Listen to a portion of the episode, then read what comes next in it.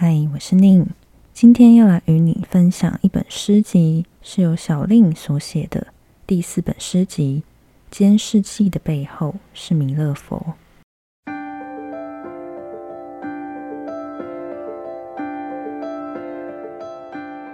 想喝茶的时候，拿出陶壶。今天的心情适合喝东方美人。烧好热水后，打开陶壶的盖子，对着壶里说“东方美人”，随即往壶里注满热水，再盖上盖子。过一会儿，把壶里的东方美人倒进杯子里，喝起茶来。这样的茶，有时淡淡的，有时候浓浓的，要看那天是不是喝得很专心。有时候雨天适合喝大红袍。烧好热水后，打开陶壶的盖子，对着壶里说“大红袍”，随即往壶里注满热水，再盖上盖子。等候一下，把壶里的大红袍倒进杯子里，喝起茶来，身体逐渐缓缓的发汗。容易燥热的体质适合喝白茶。烧好热水后，打开壶盖，对里头说。被雪覆盖过的白茶，随即注满热水，盖上盖子。不多久，把壶里的白茶倒出来，慢慢品饮。心中想起一个人。等热水烧好，打开盖子，对壶里说：“窗窗。”所谓的窗窗，是没有茶色、没有茶味，仿佛水一样的饮品。不喝，但看着，放着。接着人就出去了，在雷雨后的后巷，捡一朵鸡蛋花回家，放进那一杯窗窗里。花漂浮着，晃动着，像一扇隐隐的在摇撼自身的老窗。从阴影深处，人不断的将自己打开。监视器的背后是弥勒佛。弥勒在我进门后，沙沙的问：“你在干嘛？”我说：“我刚去喂鱼。”我在弥勒的西边，对着弥勒的脚底板，解释自己为何早上十点在吃水煮白菜。弥勒沙沙的说：“好了，没事。”又说：“你过来一下。”我夹起菜梗摇晃：“你没吃早餐？”我说：“我在吃了。”弥勒说：“冰箱的东西都可吃。”弥勒说：“穿不下的衣服就放门口地板。”我想起喂完鱼进门前曾敲敲玻璃缸，说：“早日成佛啊！你们这些家伙，在鱼的世界里，我是否也弥勒？弥勒佛的上面还有，在弄晚餐时，弥勒说话了。”你的杂志和包裹都寄来了。我沉默，我思考，怎么让前后这两台监视器碎得像饼干屑，而不会太快被发现。我说好，好，知道了。决定以后都不要跟鱼说话，那太那了。所以我之前唱歌，所以我之前讲电话，或自言自语那些。鱼缸里的水草突然全都不见。弥勒说：“好了，没事了。我想夏天去住车库。”他带我靠墙坐下。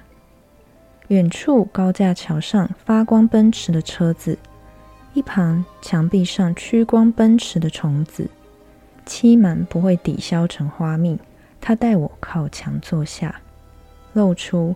有时候格直的微笑，有时候直直。我还不能，我还不能触碰确认，干和远是不一样的。进口叶真言：食燕麦粥，吃茶，日日投入一枚代币，那般泡一杯发泡定，丢掉裙子又捡回来。张嘴含住汤匙，久久的等，好像这样就能重新出生。代币般的发泡锭越来越少，日日食燕麦粥，吃茶。世间莫大快乐，世界极其容易。我困惑。回家有人没灯，也困惑。我这样的人，到底真心信过谁？反应和相信是两回事。我是反应这个世界，不是相信。十二月十一，薄酱油冷雨炸豆腐，扶梯上去也只说得出舍不得你。油墨随重复压印越浅，我的消失并不能使你不见，你的消失亦然，使我如深色手卷，暗自低温，明亮的软弱。唱歌给香蕉听，再把香蕉吃掉，投入是准备陪伴的变形。香蕉皮扔在床沿，转成黑色罩衫。隔天。喝咖啡和茶交替，不想扫地，至少收个衣服也好。日子总是这样，搬运过来的重点并不存在，举目所见皆脏污。着衣、香蕉皮、极乐外套，平庸的人类，消完水里觉得好累。今天约好的就在今天后悔，吞咽沙粒般的冰凉切片。挤压食道，喂过鱼，也喂过我自己，在中面的腔体堆积，滋味全无的呼吸，嗅闻手指头，鱼饲料的心，越来越常忘记洗眼镜，越来越常张开嘴巴睡觉，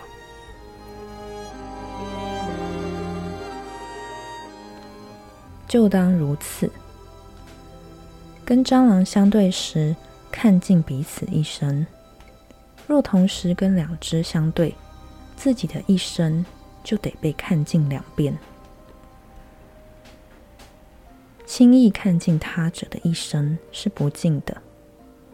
捡起他们弄掉的筷子，放回去，让他们再爬一次，一千万次，就当这一生只有这一次。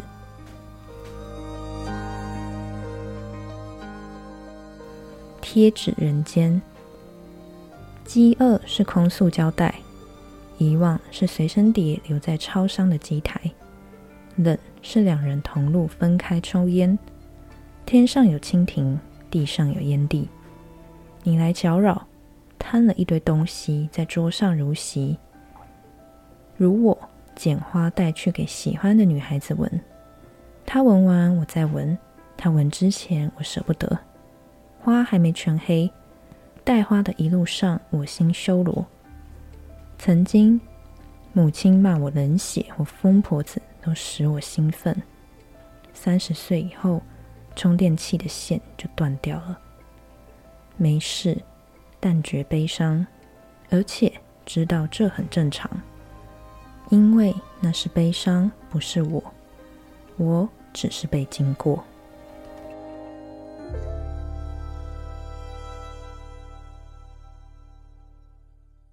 没有你呢，总觉闭着眼睛进食才能吃对需要的量，就闭上眼睛咀嚼，像已结过千万次婚，只是忘了，只是忘了。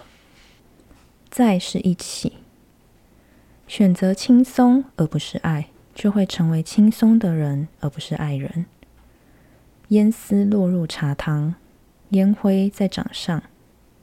烫即是一种认识。从来轻松的人，从来都在烫人。是什么在烫？把脸放在吧台上。什么烫？在大口咬碎冰块。一整座皇宫在嘴里。我有在吗？我没有皇宫，不吃冰块。是我在吗？没有脸的脸在吧台。咖啡好的时候。悲伤强悍一起，走得到就说不远。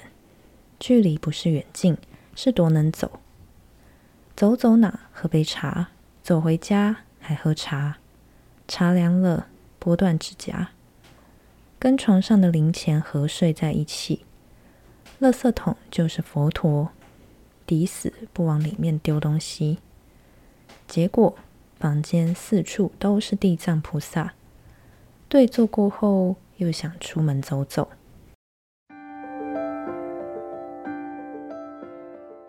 宝石心悸，户头究竟剩多少？一紧张就对万物尊敬起来。罐头、猫砂、卫生棉。这些我们都没买，我们只产生注意，然后离开。注意到一只蜘蛛在高楼纱窗外爬行，下方车流不断朝前支去。不该习惯的就不该习惯，需要依靠的就需要一起缴械。矮化的白玉兰旁有丝瓜藤蔓攀爬，甩开脚踝伤口上的苍蝇。忽然间，什么都有了。包含全面性疑惑。买菜回来的你，说要一起吃早餐的我们，想逃开的无数瞬间，在原地保持心悸。没有洗澡的缘故，一种被养着的空无。但谁不是被这个世界养活的？谁不是被这个世界养的？就算要尊严。这里面的每一个人，谁不要呢？如果尊严有那么容易，根本无需单逆，无需像渴水的蚂蚁被我仰头喝下，死的已经吞，还活的在手上爬。如我们不甚流畅的晒着衣服与太阳，我弯腰再撑起身体，或没有，仅止于眼皮，你搂住我一下，放掉。如任何情绪都是没有洗澡的缘故。落齿，心里的齿轮转动，还活着的感觉。一个人走了，齿轮就断一个小角；一个毛小孩离开，齿轮就断另一个小角。小角上刻有那人或那毛小孩的名字。把角角们收好。有一天，齿轮也会断光，转成一片圆盘，盘上盛着所有的角角。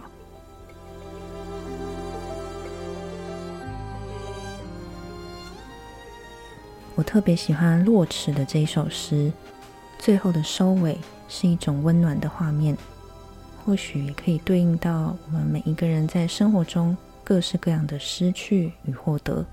但最终，这些都成为了生活中的碎片，在记忆里面，它其实是一直叠加上去的轨迹，所以或许从来就没有所谓的失去。回到前面由任明信老师所写的推荐序，从日常与周身的凝望开始，弥勒让人想起了四之愈合的电影。横山家之味，日文原名有持续走着一步一阶渐进的意思。与电影不同的诗集要谈的不是家本身，比较像是个人在名为家这个空间所扮演的与物事之间的磨蹭。如此直觉而灵感先行的领会、转化与诠释路径，让我想起梅洛庞蒂在《言与心》里面写道。不解之谜就在于此，即我的身体既是能见者，又是可见者。身体凝视万事万物的同时，也能凝视自己，并在他所见之中，认出能见能力的另一面。他看见自己正在看，摸到自己正在摸。他对于自己可见可感觉。作者作品与创作的本身即为一，无心无主的状态，也扣合回本书最后一集当中的《银河》这篇合一的画面，即是床上的碗里的稀饭里的汤匙被放入我的嘴巴的一匙稀饭，消失在碗中的床上，缓慢咽下银河。另一篇由何景川老师所写的推荐序则提到，我们乍然明白，弥勒是一种境语，一个监视器的造型，一种无可奈何的亲情连结。他把我们看光，而他又使我们有栖身之处。他为作者小令收邮件、取包裹。住车库是非常棒的主意。戏骨起家的人，故事都是从车库开始的。再细细的比对，比如车库诗人这个意象，吻合现代诗的某种质地，数位油管实体的没落。元宇宙电子支付，一个雏形出现。我们等待驾到的未来，是人类集体介入的行为，是少数人在车库内抓着头思索出来的历程。小令的这些诗集，依序疑问着生活中的灵光：走路、吃饭、身体与性别，从茶指向电影，再从房间退居到车库。一个女子究竟要拥有什么，能作为写作的底线？答案还是一个房间吗？弥勒是永恒的，应许享苦作为志向的弥勒更是。我想问问弥勒，能不能指引一种诗，是在他的面前不安、哭泣，同时又被微笑接纳？在这边把这一本小令的诗集《监视器的背后是弥勒佛》。推荐给你，欢迎到各个地方去找寻这本诗集来看看。一本既深刻又自在的生命之诗，借由煮茶的手续与阶段来观察自我的状态，寻求自由的滋味。那我们就下一集再见喽，拜拜。